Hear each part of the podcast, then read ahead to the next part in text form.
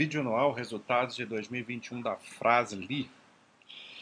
É, fiquei bastante. Não sei se surpresa é a palavra, porque na verdade eu não me lembro como é que era antes, mas o material de estudo aqui da Frasli, o material do RI, na verdade, muito bom, tá? Muita informação, então eu recomendo essa empresa para quem gosta de estudar, independente de você gostar do segmento ou gostar da empresa, é, é, importante, eu acho, né, esse processo de entendimento de como se analisar a empresa e esse é um exemplo de uma empresa que, que é legal para fazer esse processo por conta do material de alta qualidade. O site de RI tem todos os, é, tanto no release quanto apresentações, é, tem bastante dado, assim, então fica mais fácil você aprender a analisar. Então vamos utilizar aqui esse material para falar sobre o ano e também um pouco sobre o que a empresa faz, né? Uma empresa é, que vende peças para o setor automotivo. É... Tinha um destaque aqui. Ah, tá. Achei. É, a empresa está criando aqui uma essa Nione, né? Que é uma empresa focada em criação de produtos através do uso do nióbio. E a ideia aqui é ter uma alternativa para a substituição do aço. E, em tese, seriam produtos mais duráveis, mais sustentáveis também em termos ambientais. E pode ser um, uma coisa interessante aí para o futuro, né? Então, os outros destaques eu falo ao longo da apresentação aqui. Vamos começar aqui, primeira coisa, falando da receita líquida. A gente vê um crescimento muito grande aqui da receita de 54,5%, é, 2 bilhões e meio aproximado aqui de receita em 2021. E a empresa vem crescendo muito, né? Vem de 2017, é um crescimento gradual. 2021 muitas coisas favoreceram esse resultado. É, aumento de, de volume com relação ao aftermarket. Né? A grande parte da, dos produtos que, a, que essa empresa vende é de aftermarket, peças de reposição. Cerca de 90% de toda a receita vem desse segmento. Então, isso impulsionou muito, né? porque é, a gente tem, para quem acompanha outras empresas, é, a gente vê que todas elas têm sido de alguma forma impactadas, ou positivo ou negativamente, dependendo do, do que ela faz, pela questão de falta de, de insumos. Né? Então, no caso, isso foi para Frasli uma vantagem, porque cresceu a demanda por peça de reposição. Tem pouco carro novo no, disponível no mercado, as frotas vão ficando mais velhas, então precisa trocar peça. Né? Então é onde a Frasli entra esse é um aspecto. Outro aspecto é que, de certa forma, 2020, apesar de a gente ver um grande aumento em relação a 2019, teve, de certa forma, ali um impacto pela pandemia. Uh, não foi tanto aqui porque no final do período teve a aquisição da Nakata, uma empresa grande que a, a, acrescentou muita receita para a companhia, só que foram nos quatro últimos meses de 2020. Então, esse foi o motivo desse aumento aqui, mas muito maior também isso, como em 2021 o ano inteiro né, de resultado da Nakata, é, também ajudou a alavancar. Outro fator foi preço, repasse de preço. Inflação alta né, em 2021, aí, em torno de 10%, então repasse de preço. Então é um combo né, de volume, preço e aquisições fizeram esse expressivo resultado da Frasli em 2020. Isso aqui é interessante também, a gente vê um aumento de diversificação de produtos que a empresa é, oferece. Né? Em 2017, era uma empresa basicamente de, de segmento de produtos de fricção, né? produtos para freio aqui. E 89,3% de toda a receita da companhia era, de, era disso. Né? E, e o, o restante era de sistema de freio, né? que de certa forma está um pouco interligado. Com a aquisição da Nakata, esse vermelhinho aqui, ele, ele, ele disparou. São, são produtos é, para suspensão, direção, powertrain, e então aumentou muito a diversificação da empresa e hoje o que era o principal produto da empresa, fricção, segmento, é, baixou para menos de 50%. Né? Então a gente tem hoje uma, uma diversificação muito legal em termos de produtos que ela oferece e eu acho isso bastante positivo. Ela também tem uma boa diversificação em termos de mercado interno e externo. A gente vê aqui o Aqui não tem o número do, do mercado externo, né? Acho que esqueceram aqui. É, mas analisando o, os outros anos, a gente vê que o mercado acaba, acaba que tem um pouco de variação, né? Horas o mercado externo é mais forte, horas o mercado é, interno é mais forte, mas nesses últimos anos o, a maior parte da receita vem vindo do, do mercado interno, vem crescendo muito, né? 72,8% é, em 2020 e o externo cresceu 32,1%. Isso também tem relação com, com a aquisição da Nakata. Aqui, ó, eu tinha falado né, da parte de reposição, 89%, 89% é, para ser mais exato, vem de reposição e, e peças novas, né, que vende para a montadora 11%. Então, isso aqui foi o que fez o resultado bombar esse ano.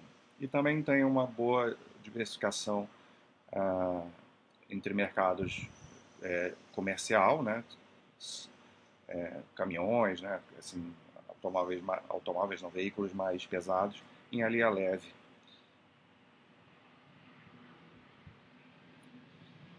Aqui ela fala muito, teve muito não recorrente, tá, que impactou o resultado tanto no EBITDA quanto no lucro líquido.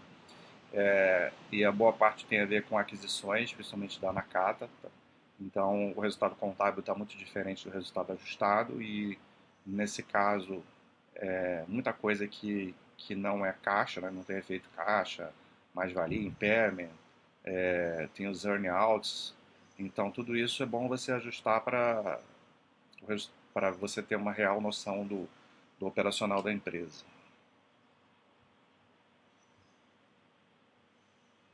aquela lista, tá? Os efeitos não recorrentes que impactaram o EBITDA. O EBITDA contábil foi 388 milhões e o ajustado foi 413.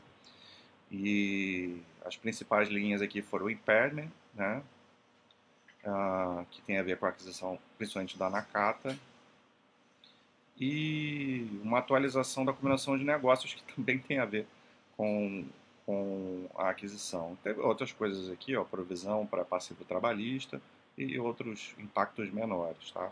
Mas o EBITDA ajustado seria aí é, maior do que o do que o, o, contábil, né? Essa tabelinha a gente consegue ter uma noção boa do crescimento operacional da empresa.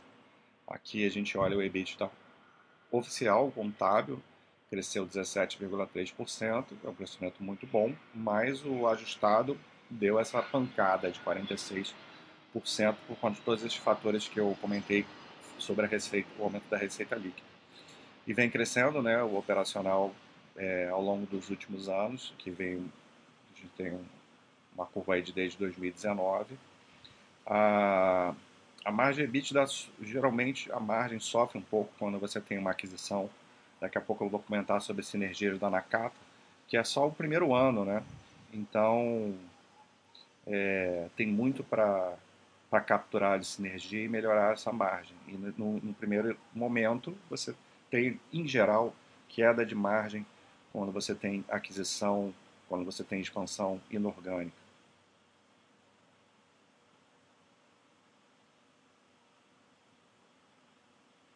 E o lucro líquido também é, teve uma, uma dinâmica muito parecida com o do EBITDA, então o resultado financeiro não teve grandes impactos, né? Enquanto o EBITDA cresceu 17 no contábil, o lucro cresceu 15,7, 16, se a gente fazer um arredondamento grosso aqui, uma queda de margem para 8,2. Mas no ajustado, enquanto o EBITDA foi 46, aqui é, mais ainda, né, 55%, é, com 179 milhões de lucro líquido uma margem estável em 6,9%.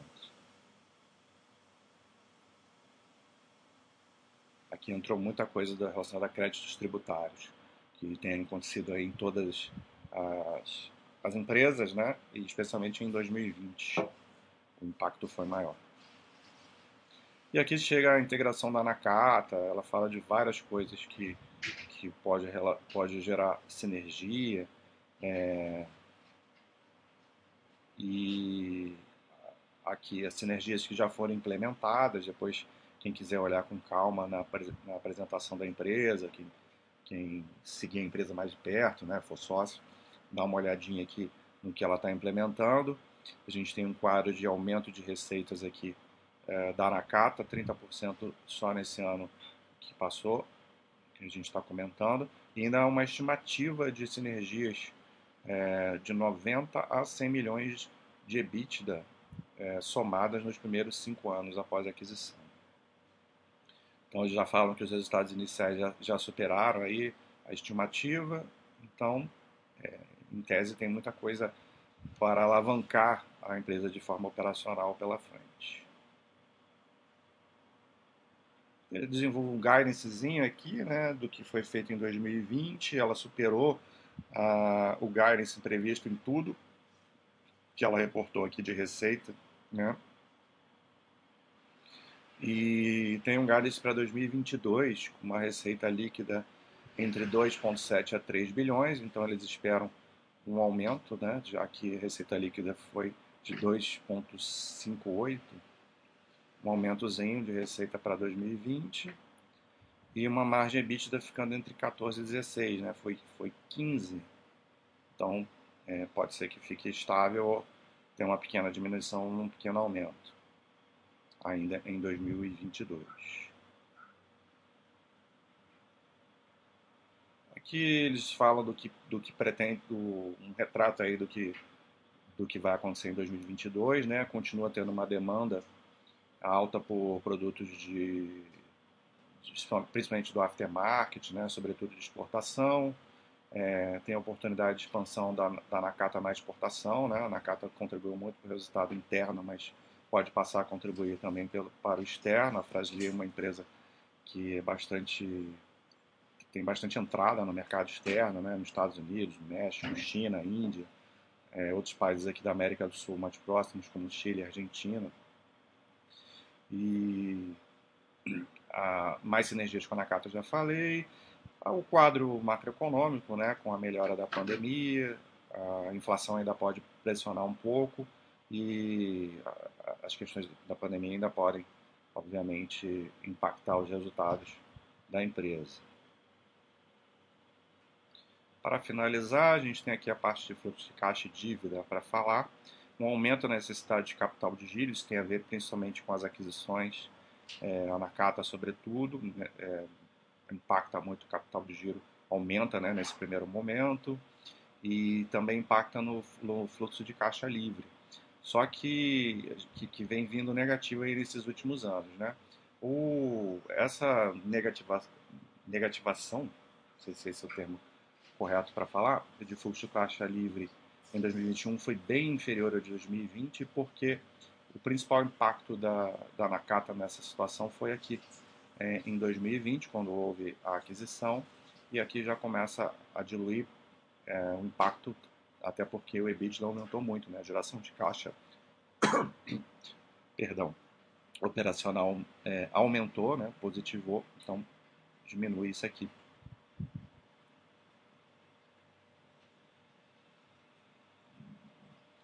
Esse capital de giro tem muito a ver aqui com antecipação de compra de matéria-prima, né? A empresa é, se preparando aí para essa coisa da falta de estoques, né? Então isso também contribui para o aumento aí do, do, do, capital de giro. Capex da empresa, né? Os investimentos é, vinham relativamente estáveis, um aumentozinho aqui, 115 milhões para do, em 2021 e a situação de endividamento da empresa é, a gente vê uma dinâmica aqui meio que de montanha russa, né? Porque lá atrás, 2016, teve um, uma oferta de ações, né? um follow-on, e isso capitalizou a empresa porque ela estava se preparando para esse momento de aquisições e de expansão. Então, naquele momento, ela tinha caixa positivo, caixa líquido, né?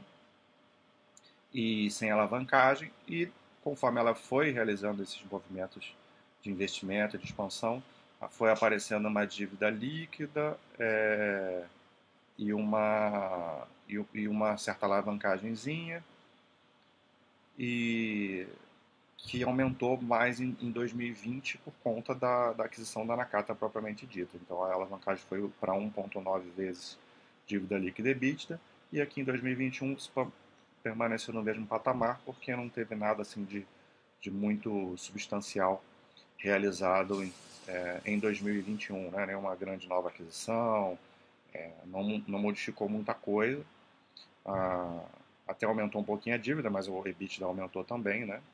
Então a alavancagem fica na mesma e é uma alavancagem, por mais que seja uma alavancagem moderada, está bem de acordo com o momento da empresa, né? Então é, essa dívida não é um problema, tá?